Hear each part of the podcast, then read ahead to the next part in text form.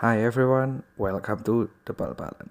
Forward with good anticipation by Mane and Henderson driving on. Henderson and the goal for Origi.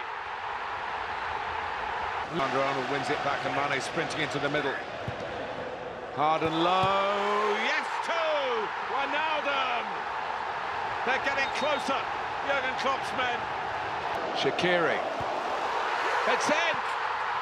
It's incredible. It's Wijnaldum.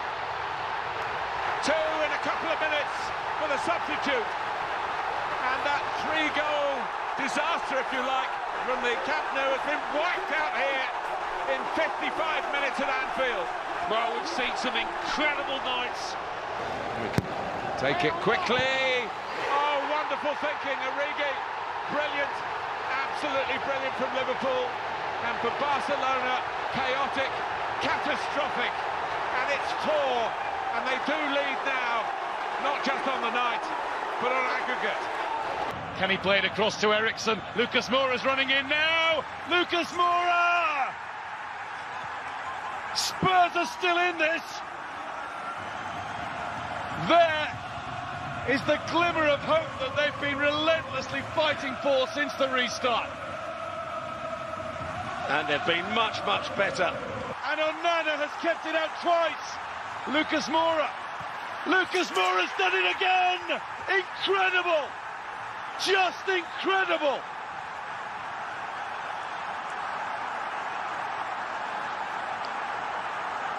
Oh, we're about to witness another epic Champions League turnaround. To Deli Ali, through to Lucas Moura! Lucas Moura has fired Spurs through to Madrid to the Champions League final.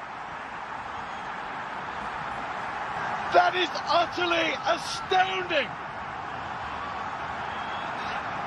Yet another Champions League moment of magic to savour.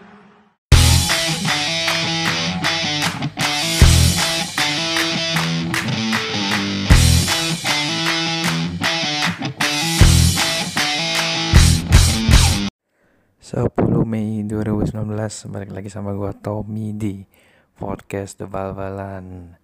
Gila ya seminggu bikin dua kali nih. Lagi rajin-rajinnya nih. ya nggak nggak nggak rajin sih. Sebenarnya lebih ke ada momentumnya aja. Momentum apa? Ya kalian pasti tahu lah ya. Buat teman-teman yang nonton bola terutama pasti ngerti lah gila ini tuh minggu benar minggu yang bersejarah banget bersejarah kenapa? Bukan karena uh, yang gimana-gimana sih cuma pertandingannya itu dalam satu minggu itu seru semua gitu loh.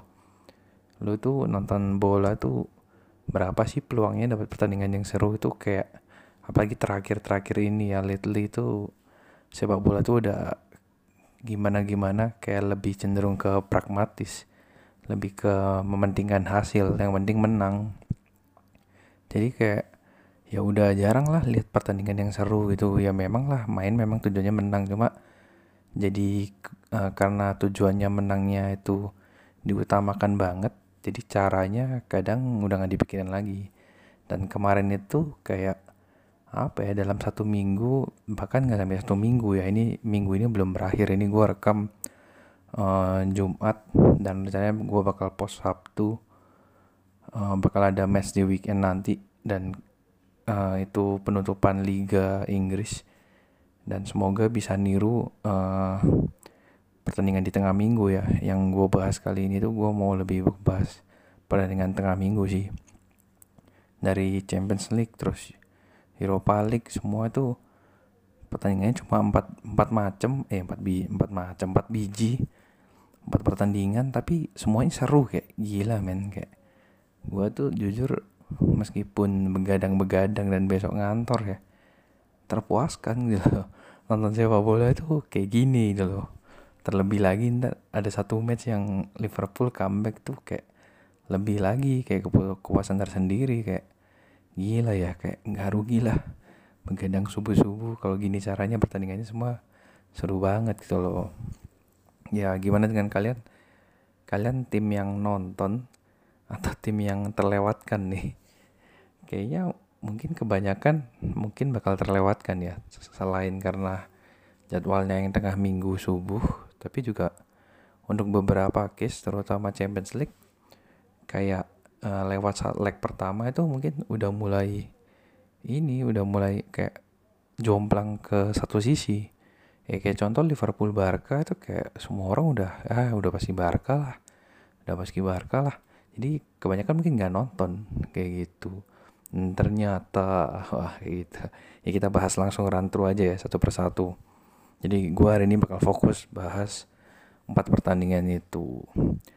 Di segmen pertama gue mau bahas Europa League dulu ya yang lebih less drama lah. Lebih ya angin eh kok angin apa sih? Adem-adem lebih adem daripada yang satunya Champions League. Oke eh, pertama gue bahas apa dulu ya ini? Gue bahas uh, Valencia Arsenal dulu deh. Yang paling gak drama ya Valencia Arsenal. Jadi uh, Valencia Arsenal kemarin tanding di kandang Valencia. Arsenal sukses menang dari Valencia 2-4 jadi kemenangan kedua untuk Arsenal atas Valencia. Menang dua leg. Leg pertama di Emirates Stadium di London menang 3-1. Jadi Arsenal ini ngelangkahin Valencia dua kali home away dengan defisit dua gol. Gila ya, jago ya Arsenal ya. Di luar performanya yang angin-anginan di Premier League, di Europa League jadi mantep banget gitu ya.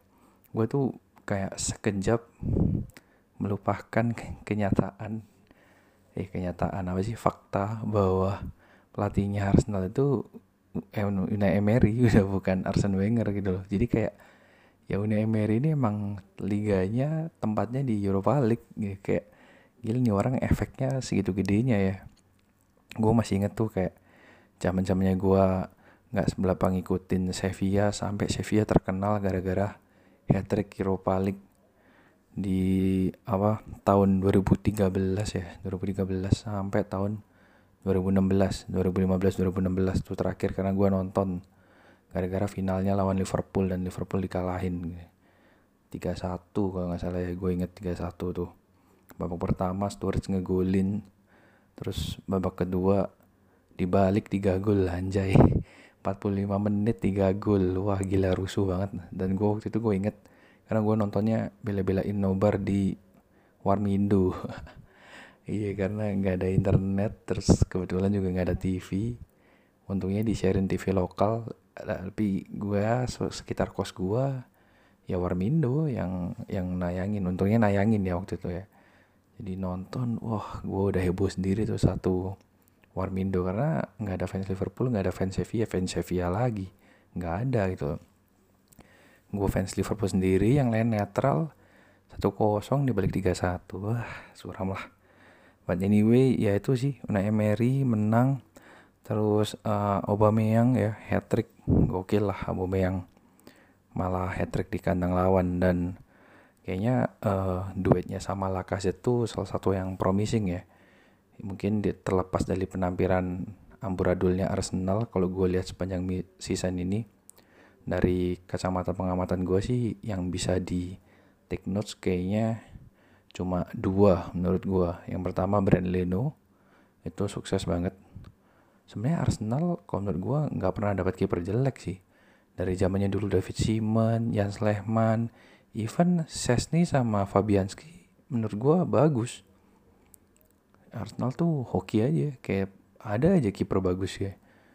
Bahkan Polandia itu dua-duanya diambil dia kan si Sesni sama Fabianski tadi. Saya sekarang Brand Leno sebelum Brand Leno siapa ya? Gue lupa. Oh Peter Cech. Peter Cech masih ada sih tapi cadangan. Nah Peter Cech pun juga bagus gitu loh. Meskipun pindah di Arsenal menurun kan dari Chelsea tapi ya masih tergolong kiper bagus. Dan kemarin ya Brand Leno sih musim ini yang oke okay, Brand Leno. Sama yaitu satu lagi adalah duet mantap ya Abu Meyang Lacazette. Si duo yang suka selebrasi joget-joget sama ini ya Prince Wakanda ya si Abu Meyang Iya kayak mantap sih dua orang ini kayak uh, kayak ini loh kayak bisa ngesing banget bisa bisa ngeling banget kayak duet mantap gitu di depannya Arsenal. Menurut gue sih uh, udah oke okay ya dua orang itu ya tinggal cari serap sama cari pemain tengah yang bisa supply bola dengan mantap buat dua orang ini. Bisa manjain lah tanda kutipnya. Ya sempat ada Osil cuma nggak tahu Osil juga nginang-nginan ya di Arsenal. But anyway balik lagi Aubameyang hat trick total musim ini ya ini untuk statistik ya untuk dua orang ini Aubameyang musim ini 29 gol 7 assist di semua kompetisi ya selain pramusim. Jadi di Premier League FA Cup Carabao Cup sama Europa League. 29 gol 7 assist Lacazette 19 gol 10 assist. Gila ya gokil banget nih. Di Europa League sendiri dengan hat-tricknya kemarin Aubameyang jadi langsung melejit ke posisi 2 top skor dengan 8 gol. 2 gol di bawah peringkat teratas yaitu si Olivier Giroud dari Chelsea dan Luka Jovic dari Frankfurt di mana dua-duanya tanding di semifinal sebelah. Kayak gitu. Gila langsung hat trick ya. Masih potensially bisa nyalip sih jadi top score. Kalau cetak hat trick lagi di final ya nggak tahu lah ya. Nanti dilihat aja. Tapi yang pasti Aubameyang emang mainnya bagus sih. Dari dulu zaman di Dortmund juga bagus.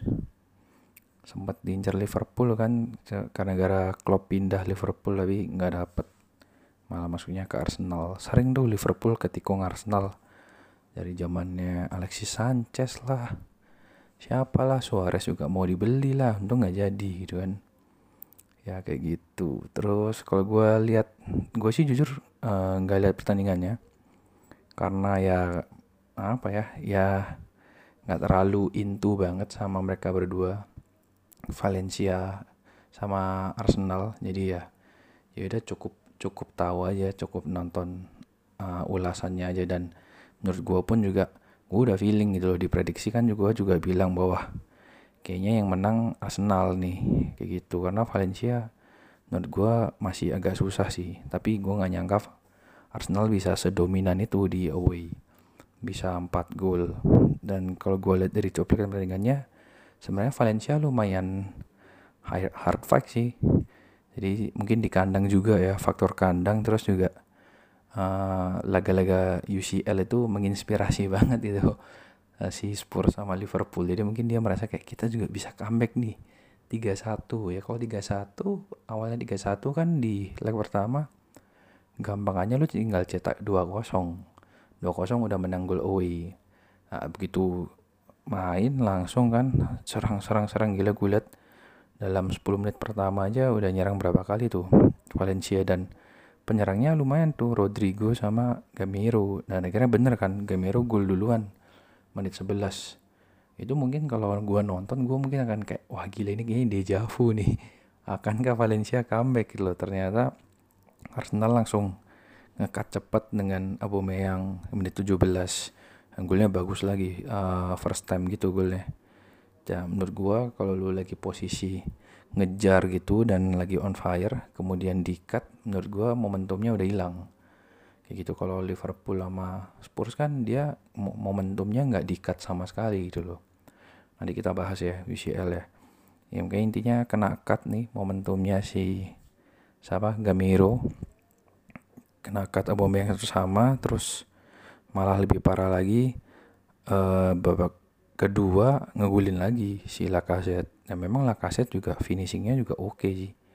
Jadi makanya gue bilang tadi ini dua dua forward. Ini top chair banget nih. Tinggal ngeramu formulanya aja. Kayak gitu langsung 2-1 dan menurut gue 2-1 udah Valencia udah kehilangan apa ya secara mental juga pasti udah down. Ya dia tinggal ya udah gue coba out, out aja deh. Cuma maksudnya di mindset kayaknya menurut gue udah udah collapse. Udah Arsenal udah menang nih. Sempat dua sama tapi ya udah akhirnya nggak bisa terlalu yang mendominasi. Memang dari awal juga maksudnya pertandingannya nggak terlalu yang uh, Valencia kelihatan unggul banget gitu meskipun di home. Jadi ya Arsenal memang layak menang lah secara ya udah terbukti apalagi dua defisit dua gol di dua pertandingan. Kayak gitu sih. Ya itu menurut gua susahnya ya comeback ya. Kadang orang mikir kalah pertama nggak masalah tinggal di comeback di awal cuma comeback itu nggak semudah itu men. Waktu lu nge-comeback maksudnya misi lu adalah misi comeback comeback itu kan berarti lu harus ngegolin. Karena lu udah uh, disadvantage dari hasil yang pertama.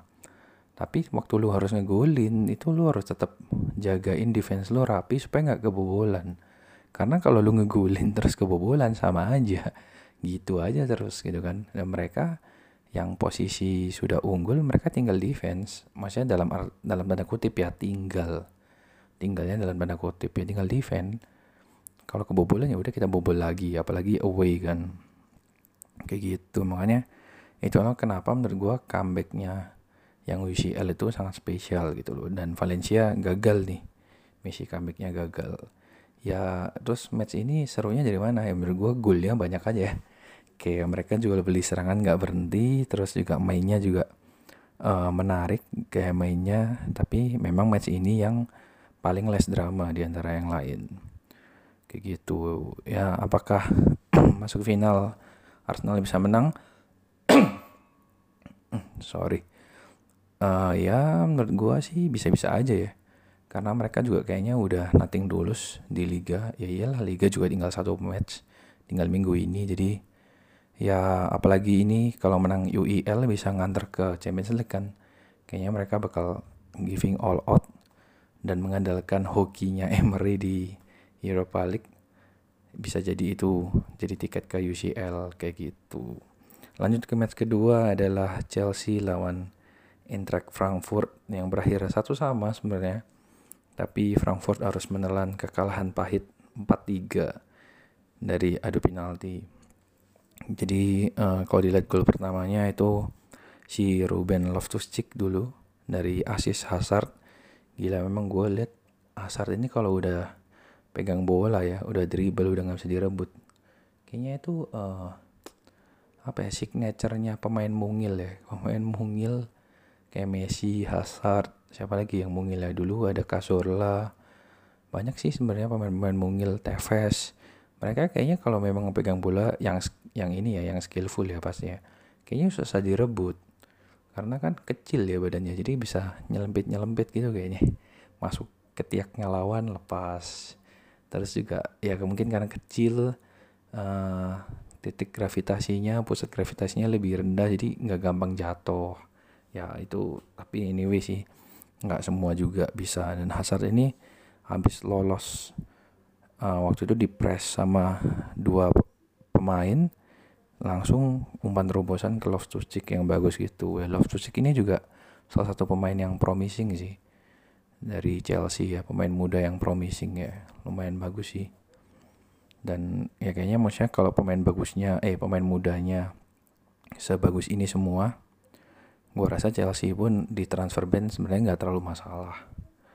Kayak gitu, terus akhirnya, hmm, ya sayangnya yang ngegulin Loftus Cheek ya, coba yang ngegulin Giroud ya.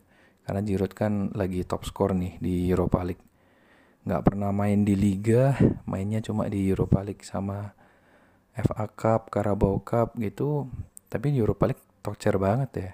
Memang kayak Giroud ini tipikal striker kuno yang conversionnya bagus finishingnya bagus.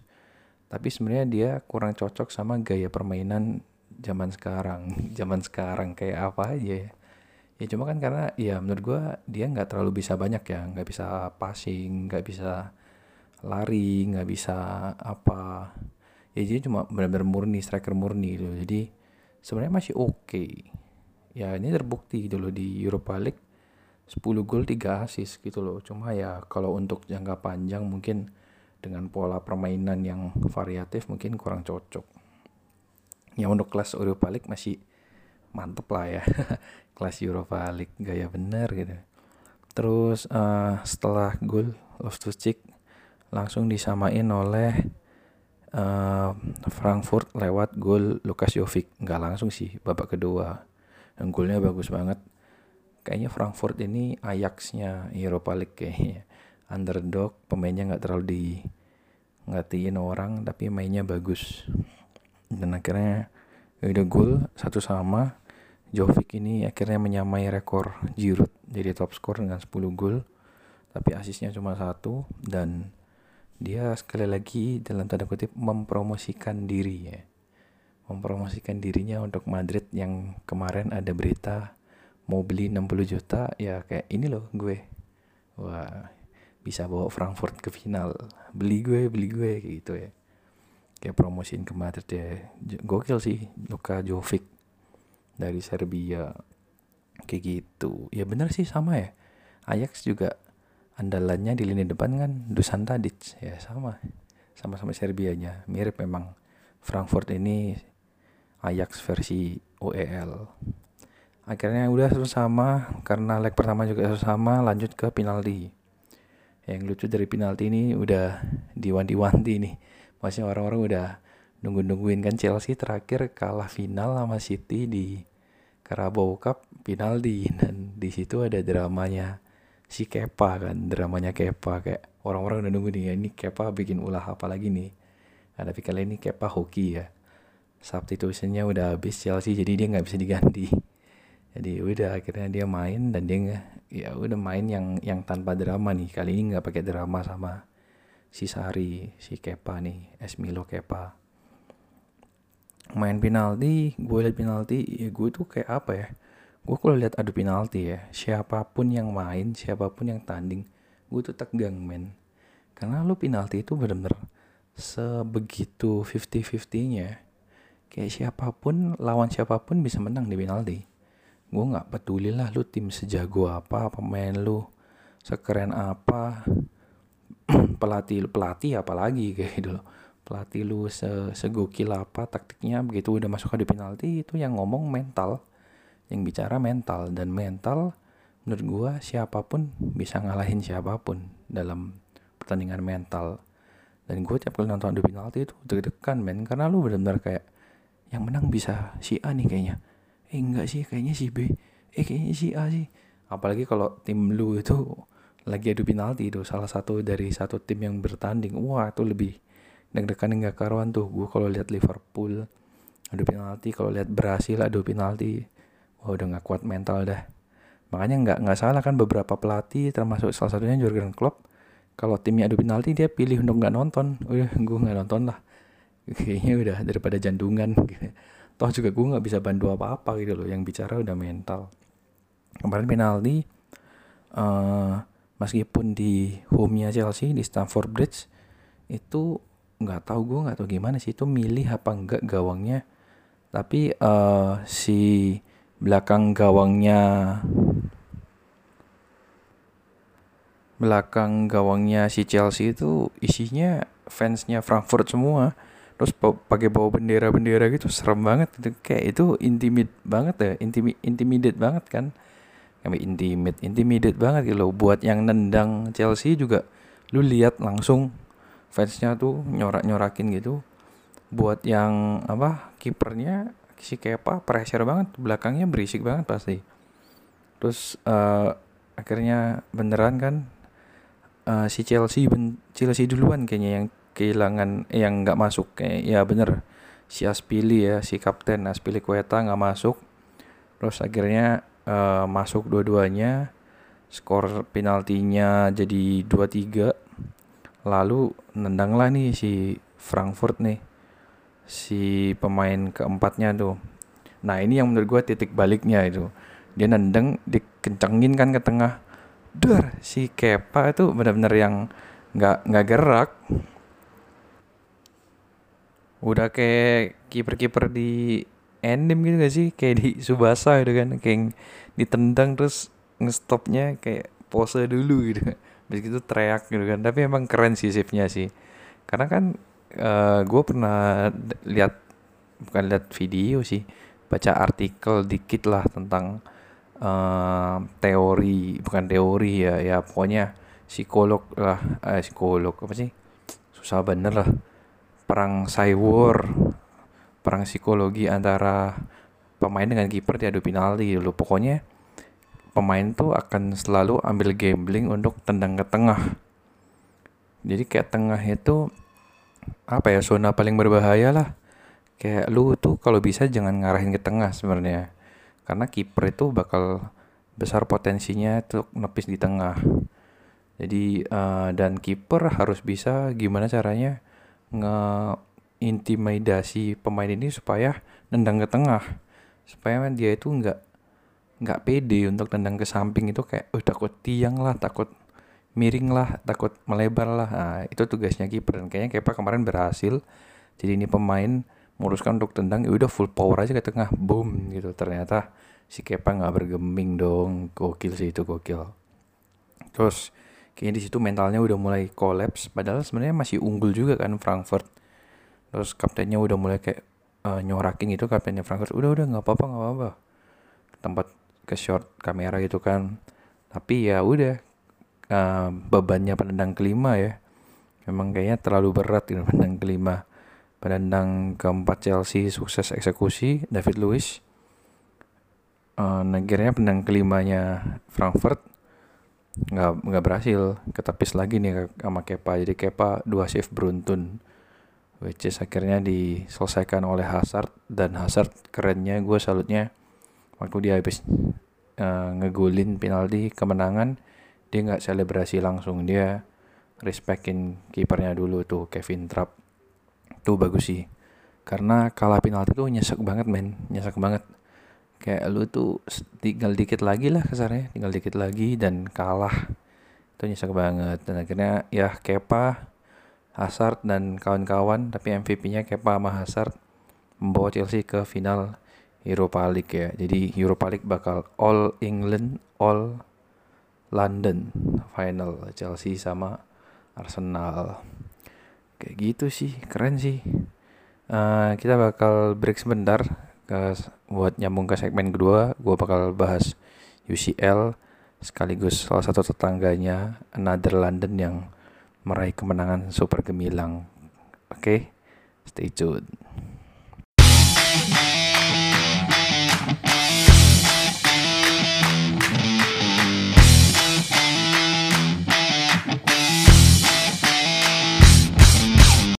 Oke, lanjut ke segmen kedua kita bahas Champions League. Ini sedikit intermezzo ya, ini sedikit intro ke intermezzo tentang pengalaman gue dengan Champions League minggu ini terutama minggu ini. Jadi uh, mungkin ada yang dengerin podcast gue yang sebelumnya, terutama yang bagian recap. Gue bahas itu kan gimana frustasinya gue, gimana uh, sudah apa ya desperate bukan desperate ya kayak apa sih udah udah putus asa lah pokoknya gue udah gimana hopelessnya gue sama Liverpool nggak kuatnya. Gue nonton pertandingan Liverpool tuh dan minggu ini tuh salah satunya pertandingan yang kayaknya gue nggak kuat nonton. Liverpool Barca dengan agregat Liverpool kalah 3-0 kayak ya apa ya sebelum pertandingan kan pasti kan gue baca-baca berita dengar-dengar orang ngomong banyak yang bilang oh ya masih bisa lah masih bisa lah kayaknya. Liverpool kan jago kalau comeback di Anfield ada juga yang bilang kayak Barca juga nggak terlalu bagus kok away-nya ya cuma ya beberapa juga yang pasti yang pro kan pro Barca atau yang ya yang sebenarnya bukan pro Barca sih. Secara realistis emang data semua itu menyatakan kayaknya memang menang Barca. Apalagi Liverpool tuh nggak ada salah nggak ada bukan nggak ada salah ya nggak pemainnya yang salah yang namanya salah itu namanya salah. Ya pokoknya itulah pemain Liverpool yang namanya salah itu cedera gitu loh. Sama Firmino juga nggak ada. Jadi kayak untuk ngejar defisit 4 gol eh defisit 3 gol dan kamu harus cetak 4 gol itu susah. Moreover lawannya Barca lawannya Messi. Jadi kayak apa ya udah udah hopeless. Gue udah kalah mental duluan lah.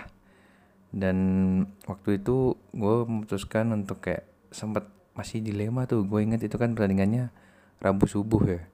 Gue selasa malam gue badminton habis badminton tuh kayak galau kayak mau nonton apa enggak ya? Uh, jauh di lubuk hati yang paling dalam pengen nonton pengen support Liverpool untuk ya udahlah menang nggak menang gue bakal support gitu loh. Cuma di satu sisi gue nggak kuat iman kayaknya. Kayak apa ya kayak banyak pikiran lah pokoknya kayak aduh kayaknya nggak kuat deh. Tapi akhirnya gue memutuskan untuk nonton karena tidurnya juga nggak nggak tenang akhirnya nggak bisa tidur juga. Segitunya ya iya segitunya. Akhirnya gue uh, memutuskan nonton uh, uh, apesnya eh enggak sih sempat sempat nonton sempat nonton. Jadi gue nonton itu for your information gue nonton di kos streaming free streaming pakai internet kos kosan jadi nggak ada ya gue nggak ada TV nggak ada TV kabel dan nggak mau ke Warmindo lagi ya udah lama sih gue nggak ke Warmindo yang ngurangin juga sih ngurangin Indomie Indomian gue nonton di kos. Hmm, sempet ke connect gue sempet nonton tuh Origi gol pertama Origi. Sampai situ pertandingan mulai adem ayem. Terus internet kos gue itu memang belakangan ini apa sih jebol. Maksudnya nggak nggak nggak ini nggak stabil dan akhirnya beneran keputus. Kayaknya waktu itu kebetulan hujan juga. Ya udah akhirnya keputus lama nggak bisa ke connect gue udah aduh ini deg-degan nih. Ya sambil ngecekin live score kan pakai HP nggak ada gol sih satu kosong kayak. Tapi deg-degan kan penasaran pengen nonton. Karena udah kantung nonton juga ya kan. Tapi akhirnya karena udah terlalu lama nunggu dan gue memang waktu itu nontonnya sambil tiduran di kasur gue ketiduran men. Geblek banget sumpah asli. Karena kecapean minton juga kali ya badminton. Akhirnya ketiduran ya udah ketiduran benar-benar nggak nggak bangun. Tidur sampai besok paginya dengan posisi laptop masih di kasur dan sebagainya. Gue bangun detik pertama yang gue bangun kayaknya gue nggak mimpi. Kayaknya benar-benar tidur pulas atau mimpi tapi gue lupa mimpinya apa. Begitu gue bangun satu yang gue tahu itu udah pagi. Dan gue udah langsung kepikiran kayak anjir ini skor berapa? Gue udah bingung gitu kayak kan kayak aduh mau lihat HP mau lihat live score tuh gue udah kayak gue sampai berdoa dulu kuatkan mental dulu lihat live score. Ya gue cuma berharap kayak ya paling gak Liverpool menang lah. Ternyata dong 4-0 gue sampai restart HP gue buka laptop coba lihat skor yang ada di laptop. Padahal goblok ya padahal sama aja sih. Terus gue sampai kucek-kucek mata cubit-cubit pipi cubit-cubit manja. Memastikan ini bukan mimpi gitu karena dulu gue nggak cerita mungkin di podcast. Gue sempat mimpi itu Leicester Man City. Leicester menang 10-1 ya agak agak nggak masuk akal sih. Goblok gitu loh. Coba ya gue ngerti ya. Siapa tahu ini Liverpool 4-0 mimpi juga gitu ternyata setelah gue duduk merenung cukup lama bukan mimpi men beneran men kejadian. Sekarang gue nonton highlightnya kayak dengan penuh kekaguman kayak anjir kok bisa? gitu loh. Kok bisa? Kok bisa apa? Kok bisa ada dua? Satu kok bisa Liverpool comeback dari Barca yang nggak nggak ada nggak akan ada orang yang nyangka? gitu loh even gue pun sebagai fans Liverpool gue nggak nyangka. Udah udah kalah mental duluan. Ya memang gue punya beberapa teman yang mereka tetap optimis ya. Kayak fans Liverpool yang kayak oh nggak bisa bisa. Kita pasti bisa. Ya itu fans sejati. Gue kayaknya kurang cocok dibilang fans kayak mentalnya terlalu tempe. Tapi ya gue tetap dukung Liverpool kan anyway. Maksudnya kayak tetap berharap yang terbaik gitu. Ya itu nggak kok bisa? Yang pertama Liverpool comeback dengan pemain yang sangat terbatas, dengan tekanan yang begitu besar, ya kayak kok bisa aja lawan Barca dengan segala kekuatan dan kehebatan Messi dan kawan-kawan. Ya memang gue selalu bilang Messi, Messi, Messi, tapi sebenarnya pemain Barca yang lain juga bagus gitu loh. Kok bisa? Kok bisa yang kedua adalah kok bisa gue ketiduran anjir. Terus ngelewatin pertandingan yang sekeren ini si bang kayak gitu kan kayak aduh pedas lah gue liatnya kayak satu sisi nyesel tapi satu sisi ya udah seneng lah. Yang penting kan menang. Gitu. Akhirnya gue besoknya ya pokoknya hari itu very good day. Semua berjalan lancar dimulai dengan kemenangan Liverpool. Besoknya gue memastikan gue tidak akan ketiduran lagi. Gue mau nonton semifinal satunya. Dan ternyata bener dong seru juga gitu loh. Dan very worth it gue nonton kayak anjir bener worth it lah. Makanya kayak ah, seru seru seru seru gila. Dan gue mau bahas ya ini dua pertandingan itu. Tadi kan uh, Europa League udah Europa League uh, sudah selesai. Gue mau langsung dive ke Champions League. Pertandingan pertama ada Liverpool Barca. Ini gue urut aja sesuai harinya. Rabu subuh Liverpool Barca. Yaitu gue udah bilang gue sempat nonton. Uh, terus ya banyak berita membicarakan kayak lu pernah nggak sih lihat comeback seperti ini? gitu loh. Kayak ini tuh comeback yang sensasional banget gitu loh. Tapi ya gue apa ya kalau berbicara ke fakta sebenarnya Anfield itu memang tempatnya miracle. Dan gue udah beberapa kali memang nonton pertandingan gak di Anfieldnya ya ya dari TV lah maksudnya dari dari layar kaca. Ya one day lah. Semoga amin. Nonton di Anfield. Cuma gue udah nonton beberapa kali pertandingan yang di Anfield yang memang comeback gak masuk akal gitu loh. Cuma baru kali ini lawannya Barca. Biasanya lawannya yang yang nggak tahu siapa gitu kan. Gue inget tuh kemarin yang paling terakhir ya uh, quarter final Europa League.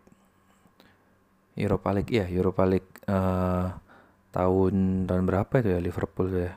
15 16 yang lawan Dortmund. Itu tuh posisi Liverpool satu sama di away-nya Dortmund. Kemudian di Anfield tiba-tiba Dortmundnya ngegas menang 3-1. Itu udah masuk babak kedua tuh. Kita masih ketinggal 3-1. Berarti kan lu harus nyetak 3 gol dalam sisa perta sisa match itu ya 40 menit lah sisa 40 menit dan dua gol terakhir tuh dicetak benar-benar yang very last minute.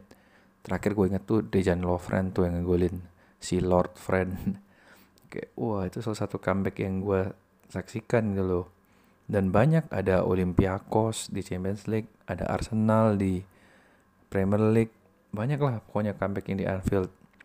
Terus juga uh, apa ya kayak memang Anfield di pertandingan level Eropa itu memang ditakuti, memang di se sebegitu magisnya. Bahkan setelah match comeback itu siapa itu Arsene Wenger diwawancara kan dia bilang kayak dari zaman gua dulu uh, masih jadi pelatih dan sepanjang karir gua melatih Anfield itu memang seangker itu. Nggak akan ada tim yang mau untuk away ke Anfield apalagi terutama di leg kedua. Kayak se sehoror itu gitu loh Anfield itu apa ke kemampuan magisnya seperti itu. Dan akhirnya kejadian kemarin lawan Barca. Dan Barca pun sebenarnya punya track record yang lumayan jelek semasa dipegang Valverde ini ya. Salah satunya persis tahun kemarin di mana mereka juga dejavu banget ini. Menang defisit 4-1 defisit 3 gol lawan AS Roma. Kemudian dibalikin sama Roma Cuma bedanya ini semifinal kemarin quarter final ya lebih nyesek yang ini. lebih lebih parah yang ini sih, lebih parah yang ini gitu loh. Yang tahun kemarin kalah sama Roma 4-1 dibalikin 3-0 di Olimpico di Roma. Ya persis lah skornya beda-beda tipis lah. Bedanya Roma menang gol away, Liverpool menang agregat 4-3 langsung aja masuk ke pertandingannya ya. Uh, di sini uh, seperti yang gue tadi udah bilang, Liverpool nggak ada Firmino karena cedera otot sama Salah yang kemarin kena tempeleng kapalnya lawan Newcastle. Dan akhirnya tanpa dua pilarnya Liverpool memasang David Origi, eh David Origi, Divock Origi sama Serdan Shakiri untuk jadi pengganti ya untuk jadi serapnya mereka bareng tetap uh, sama Sadio Mane.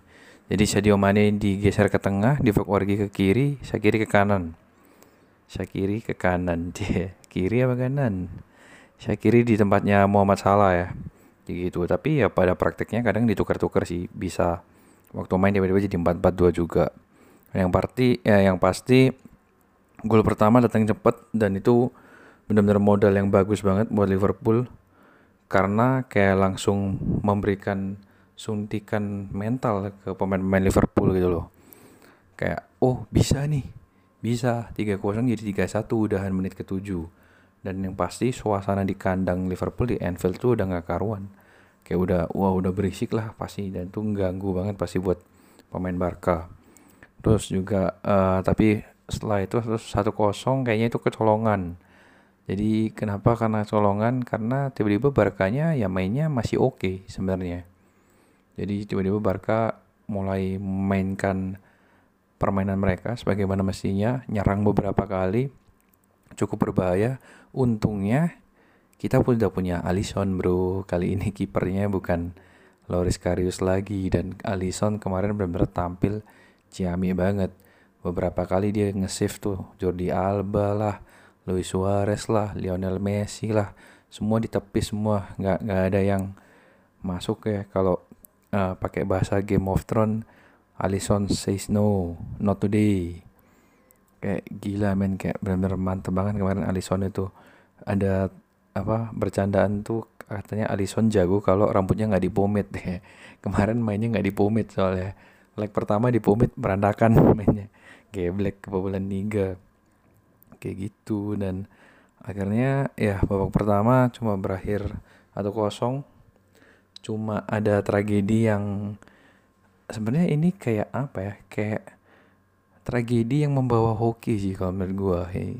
dan gua akan jelaskan kenapa ini tragedi membawa hoki. Jadi pokoknya si Tengil nih Luis Suarez gimana ya? Gue tuh sebenarnya respect sih sama Suarez dan suka sebenarnya. Karena dia kan juga pemain Liverpool mantan Liverpool. Cuma lihat dia main di Barca terus tengil banget mainnya. Ya dulu di Liverpool gak tengil sih cuma sebel aja sekarang dilawan soalnya kan. Dia dengan sengaja nendang lututnya Robertson. Dan akhirnya injured kan Robertsonnya babak kedua diganti. Dan kenapa gue bilang ini hoki yang membawa eh petaka yang membawa hoki? Karena injurednya Robertson itu tidak diduga menjadi keuntungan Liverpool karena Jurgen Klopp tiba-tiba memasang taktik yang nggak terduga. Which is yang gue mau bahas di podcast kali ini ya sebagai tema adalah super sub di mana substitution itu satu substitution aja satu dua substitution bisa memberikan dampak yang 180 derajat untuk sebuah pertandingan gimana jeniusnya seorang pelatih menerapkan pergantian pemain yang bisa merubah skema pertandingan segitu gedenya gitu loh. Jadi Robertson ini ditarik keluar digantikan Gini Wijnaldum dan Liverpool tiba-tiba main dengan uh, tiga tiga back. Jadi si Fabinho yang ditarik agak mundur. Jadi jadi formasinya jadi tiga empat tiga. Jadi si Wijnaldum tiba-tiba masuk jadi uh, attacking midfield. Jadi di belakangnya Origi, Originya tiba-tiba pindah ke tengah ya. Dan gila beneran begitu masuk babak kedua langsung menit 54 56 Wijnaldum cetak dua gol yang pertama uh, dia tendangan datar umpan mematikan dari Arnold yang kedua dia sundulan passing dari Shakiri dan gue lihat highlightnya itu tanpa baca artikelnya yang mem, yang me, yang me, menghubung-hubungkan gue langsung bisa recall gitu loh. Ini tuh kayak Istanbul men. Karena menitnya sama 5456 terus golnya juga mirip-mirip. Yang satu Smisser tendangan luar kotak penalti, yang satu Gerard nyundul. Cuma menitnya aja ketuker. Gerard kalau di Istanbul Gerard nyundul duluan, baru Smisser Smisser tendangan luar kotak. Kalau ini kebalikan, Wijnaldum tendang duluan, kemudian Wijnaldum nyundul. Tapi persis bahkan pose nyundulnya Wijnaldum tuh kayak pose nyundulnya Gerard kayak anjir gokil ya. Dan detik itu ya bukan detik itu sih gue nontonnya udah pagi juga I like. Cuma maksudnya gue waktu begitu lihat begitu lihat gue lihat kayak ini nih ini udah momen gimana kayak lu udah nggak bisa menyangkal kalau itu udah malamnya Liverpool. Sama kayak kayak Istanbul gitu loh. Gue baca beritanya si waktu itu lawannya Milan kan. Si Andriy Shevchenko bilang tiba-tiba di babak kedua itu banyak kejadian yang nggak masuk akal kayak semuanya tuh kayak nggak works aja. Dan semuanya tiba-tiba jadi works aja buat Liverpool. Kayak Liverpool ngapain aja itu berhasil. Dan waktu lu lihat seperti itu beruntun terjadi apalagi di waktu yang dekat 5456 ya. Menit 5456 udah lu udah bisa lihat kok ya si anjir ini mah rezekinya Liverpool mah. Kayak gitu. Dan akhirnya beneran kan 3-0 jadi tiga sama. Menit 56 masih ada berarti berapa tuh kalau 56 uh, susah banget nih matematika. 34 menit lah. Masih ada 30 ya 34 33 menit lah. Dan tiba-tiba Barca jadi tim yang dodol. Nggak nggak berani menyerang karena skornya sudah seri. Terus defense-nya juga nggak terorganisir. Berantakan dan Liverpool tiba-tiba jadi kayak kerasukan setan. Kayak tiba-tiba kayak udah nyerang tuh. Lu bayangin lah siapa sih yang nyangka Liverpool bisa nyerang semematikan itu lawan Barca dengan hanya modal pergantian pemain Robertson ganti Wijnaldum. Kayak gila kayak nggak ada yang nyangka men. Bahkan Wijnaldum pun ini secara posisi dia bukan strike bukan striker bukan attacking midfield bukan midfield dengan kemampuan ngegulin yang sampai mematikan gitu. Bukan midfield dengan track record ngegulin banyak. Ya tiba-tiba aja jadi pemain yang nggak terduga aja. Terus akhirnya uh, datanglah momen-momen yang di, momen yang ditunggu-tunggu nih. Gol keempat. Dan gol empat ini yang gue bikin kayak anjir ini benar-benar kayak pemanis yang paling lengkap gitu loh. Pemanis yang terbaik gitu loh. Tiba-tiba Liverpool dapat tendangan sudut corner. Seperti biasa yang ngambil Trent Arnold. Dan Trent Arnold melakukan sesuatu yang nggak diduga. Bahkan Jurgen Klopp aja bilang kayak gua aja nggak tahu Arnold ngelakuin itu. Dan itu Jurgen Klopp bilang ini momen jenius. Dan banyak orang juga ngakuin ini momen jenius. Dia ambil cornernya secara cepat. Dia lihat pemain Barca itu hmm, nggak hmm, siap. Kemudian ke koordinasi yang cepat banget dari balboynya juga. Balboynya langsung ambil bola yang keluar langsung kasih bola ke Arnold. Dan Arnold bisa langsung oper ke Origi benar-benar posisi pemain Barca itu nggak siap men. Bahkan kalau lihat replaynya itu kayak Ter Stegen masih tepuk tangan kayak ayo ayo jaga corner kayak gitu. Tiba-tiba bolanya udah di, di depan gawang udah di Origi. Dan kok untung gak Origi juga finishingnya mantap. Akhirnya kayak ya udah it's done 4-0 kayak skor yang nggak bakal orang sangka-sangka kayak gitu loh. Kayak ya udah tiba-tiba comeback dan Arnold sih emang aset gilanya Liverpool sih. Umur 20 tahun lahir di Liverpool digedein di Liverpool uh, main di akademi Liverpool main dan akhirnya punya prestasi segini banyak.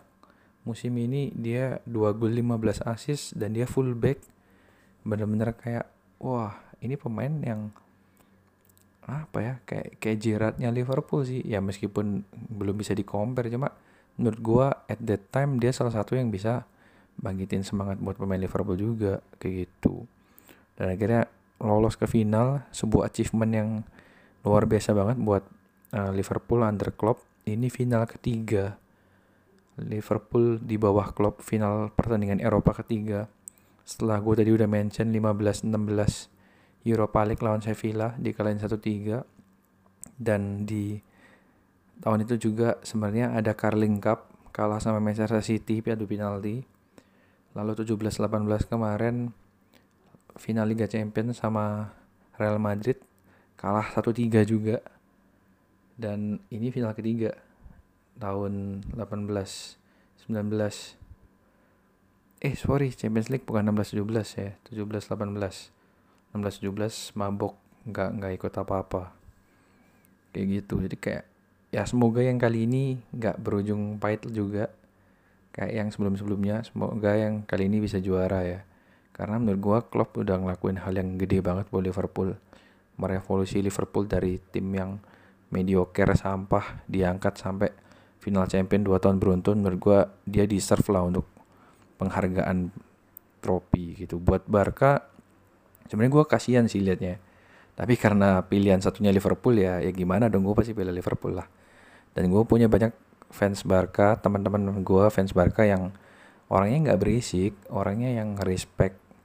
Dan ya kalau kalah gitu mereka posting kalah 4-0 respect Liverpool never give up kayak ya gue respect balik lah kayak gitu. Jadi kayak ya Barca Messi mungkin belum rezekinya toh juga Messi juga udah pernah menang champion kan jadi ya udahlah kali ini serahin ke tim lain dulu ya kayak gitu. Lalu gue bahas ke pertandingan berikutnya yang menurut gue ini yang paling seru ya. Jadi gue tadi urutin.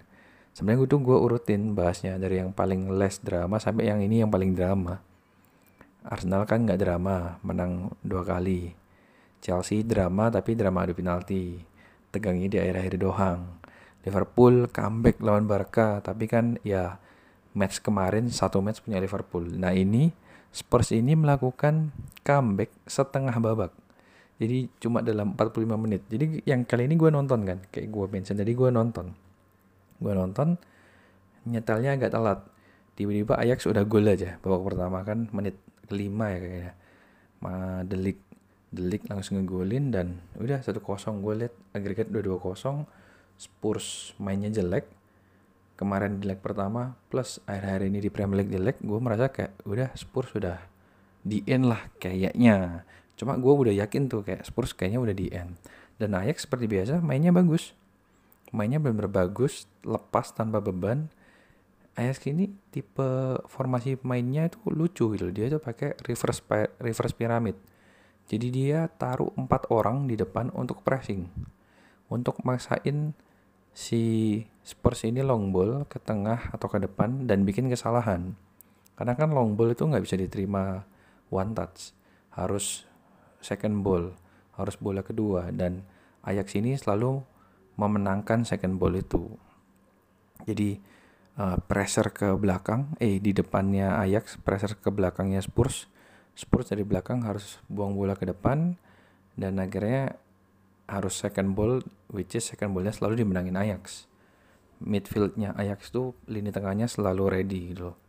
Dan akhirnya kayak gitu terus.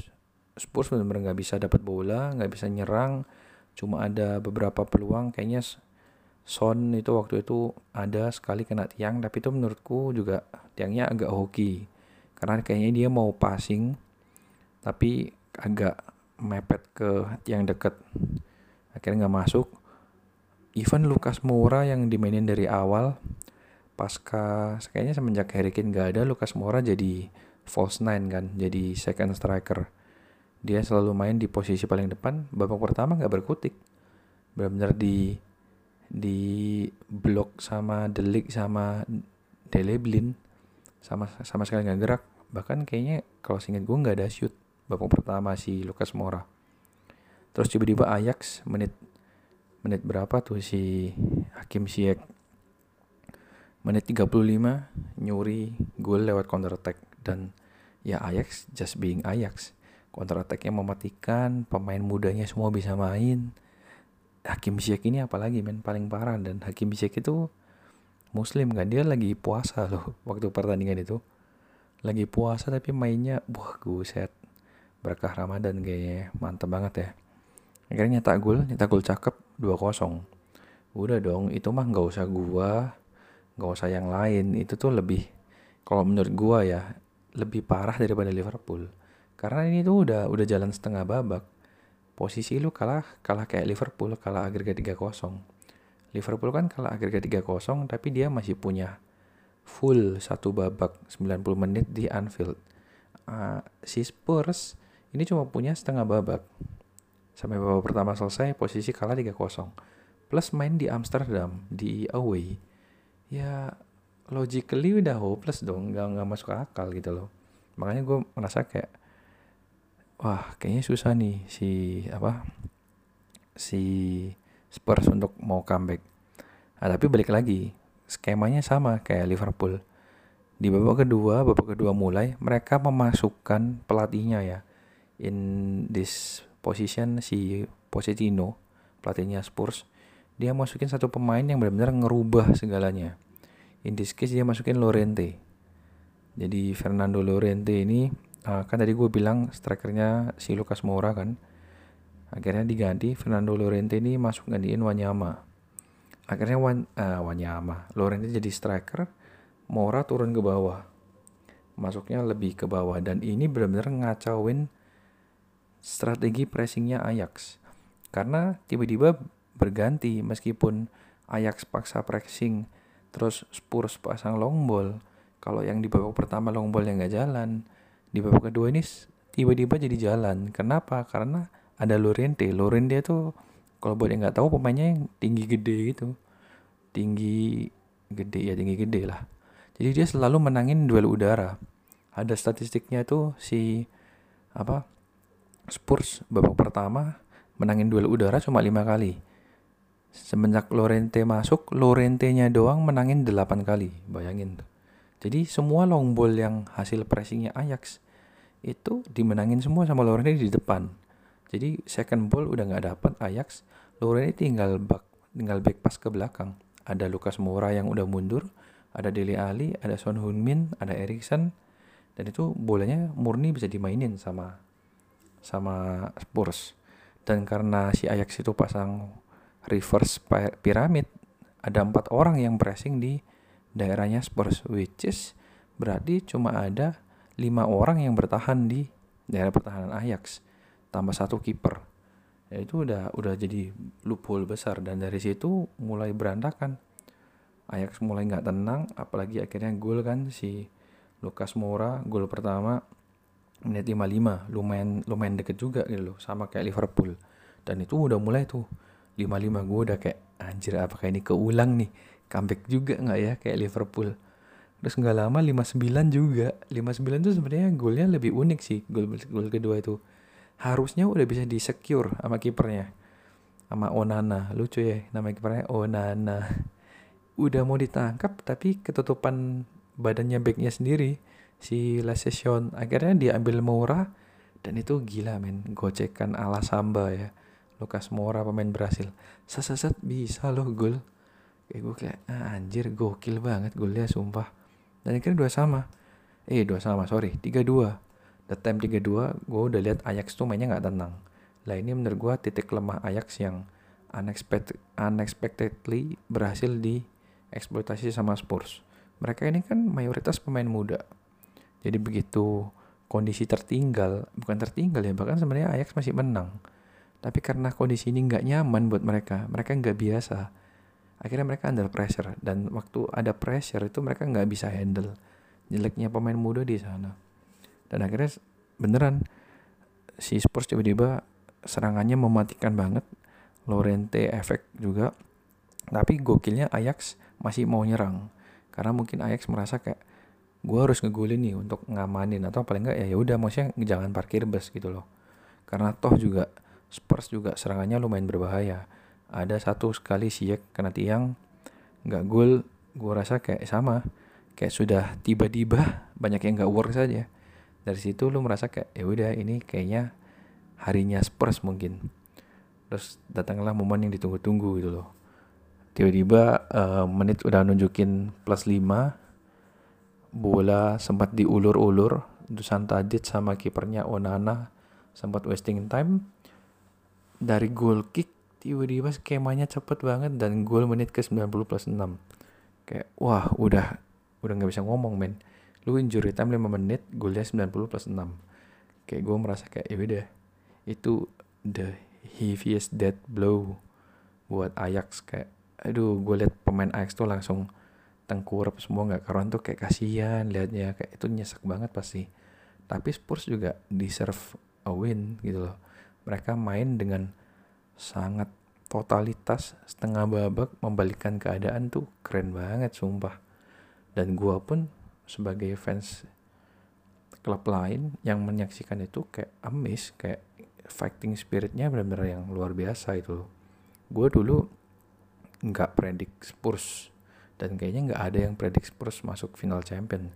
Tapi lihat mereka kayak gini ngalahin City ngalahin Ajax ya gue rasa mereka deserve kayak gitu dan ya ini final pertama untuk Spurs di Champion dan pencapaian terhebat untuk Pochettino ya. Dia sampai menitikan air mata tuh kemarin nangisnya bukan bukan netes lagi udah nangis banjir tuh kemarin. Kayak gitu menyamai rekor rival sekotanya North London Arsenal Champions League final sekali. Arsenal belum menang nih. Spurs menang nggak ya? Kayaknya enggak lah. Liverpool yang menang. Waduh subjektif ya. Gitu. Dan akhirnya tercapai sesuatu rekor yang benar-benar luar biasa. All England Final di UCL yang ya All England Final udah pernah kejadian ya. Terakhir tahun 2007-2008 itu di Moskow Man United lawan Chelsea. Satu sama Man United menang penalti. Yon Terry kepleset gue masih ingat itu. Dan sekarang kejadian 2018-2019 bakal tanding di Madrid nanti Juni awal Spurs lawan Liverpool. Dan yang belum pernah kejadian dan rekornya kejadian adalah All England Final di dua kompetisi, UCL dan Europa League. Jadi di UCL ada Liverpool Spurs, di Europa League ada Arsenal Chelsea. Ini for benar-benar for the first time ever empat tim dari satu liga itu ngerajain finalnya UCL sama UEL which is tuh great achievement banget ya apakah Liga Inggris gue sempat polling di Instagram apakah Liga Inggris sekarang bisa dibilang liga terbaik dunia? Karena kan udah kejadian nih seperti ini finalnya. Kayak gitu. Yang terakhir paling nyerempet nyerempet rekornya kayak gini Spanyol ya. Spanyol tuh udah pernah dua kali hampir all Spain final. Jadi di 2013 2014 sama 2015 2016 itu final UCL-nya dua-duanya Real Madrid sama Atletico Madrid. Sedangkan Europa League-nya Sevilla yang 13 tuh lawan Benfica yang 15-16 lawan Liverpool. Aduh Liverpool. Kalah mulu kayak gitu kan. Ya kayak gitu. Jadi nggak nggak semua Spanyol ya. Jadi Liga Inggris benar-benar achievement lah buat ini. Ini kayaknya makin mahal nih tarif jual eh apa hak siarnya Europa League. Kayak gitu. Ngejagoin siapa? Kalau gue sih cepet aja ya. Europa League gue jagoin Arsenal. Karena menurut gue Arsenal ya Arsenal tuh udah kayak temen sih sama Liverpool. Sama-sama sering dibully.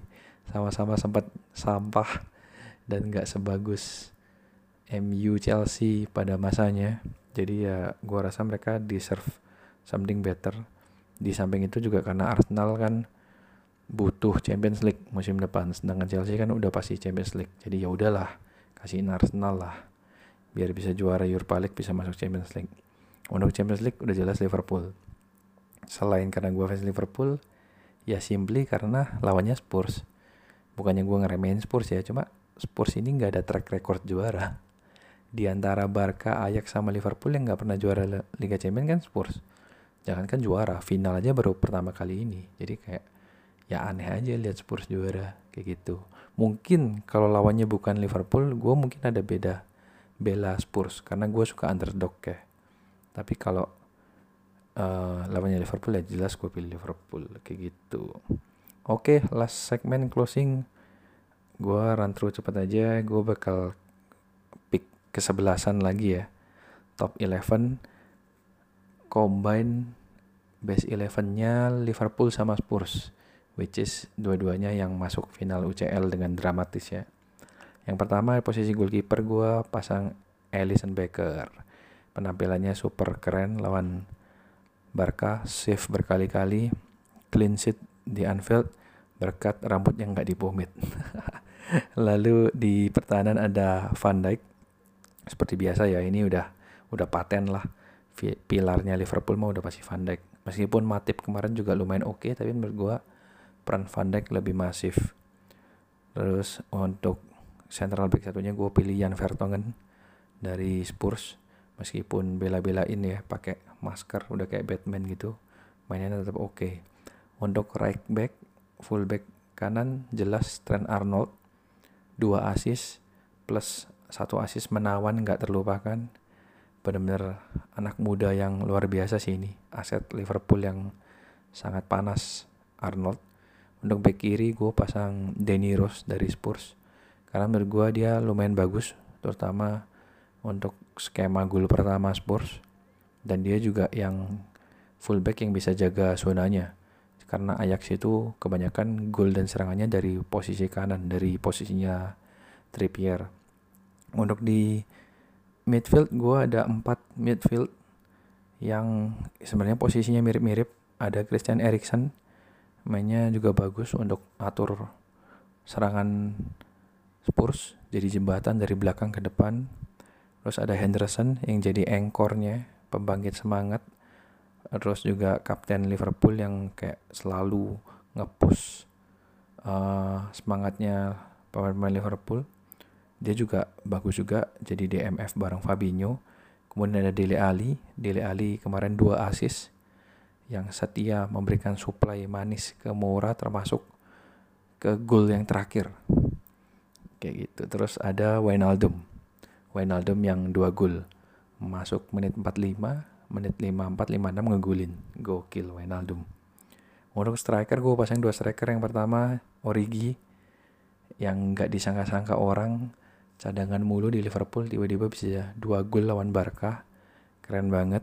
Benar-benar benar-benar mematikan waktu di saat yang sangat dibutuhkan dan yang terakhir jelas Lucas Moura dengan hat-tricknya menjadi pemain Brasil pertama yang mencetak hat-trick di semifinal Champions League. Bukan Ronaldo, bukan Ronaldinho, bukan Rivaldo, bukan Neymar, Lucas Moura.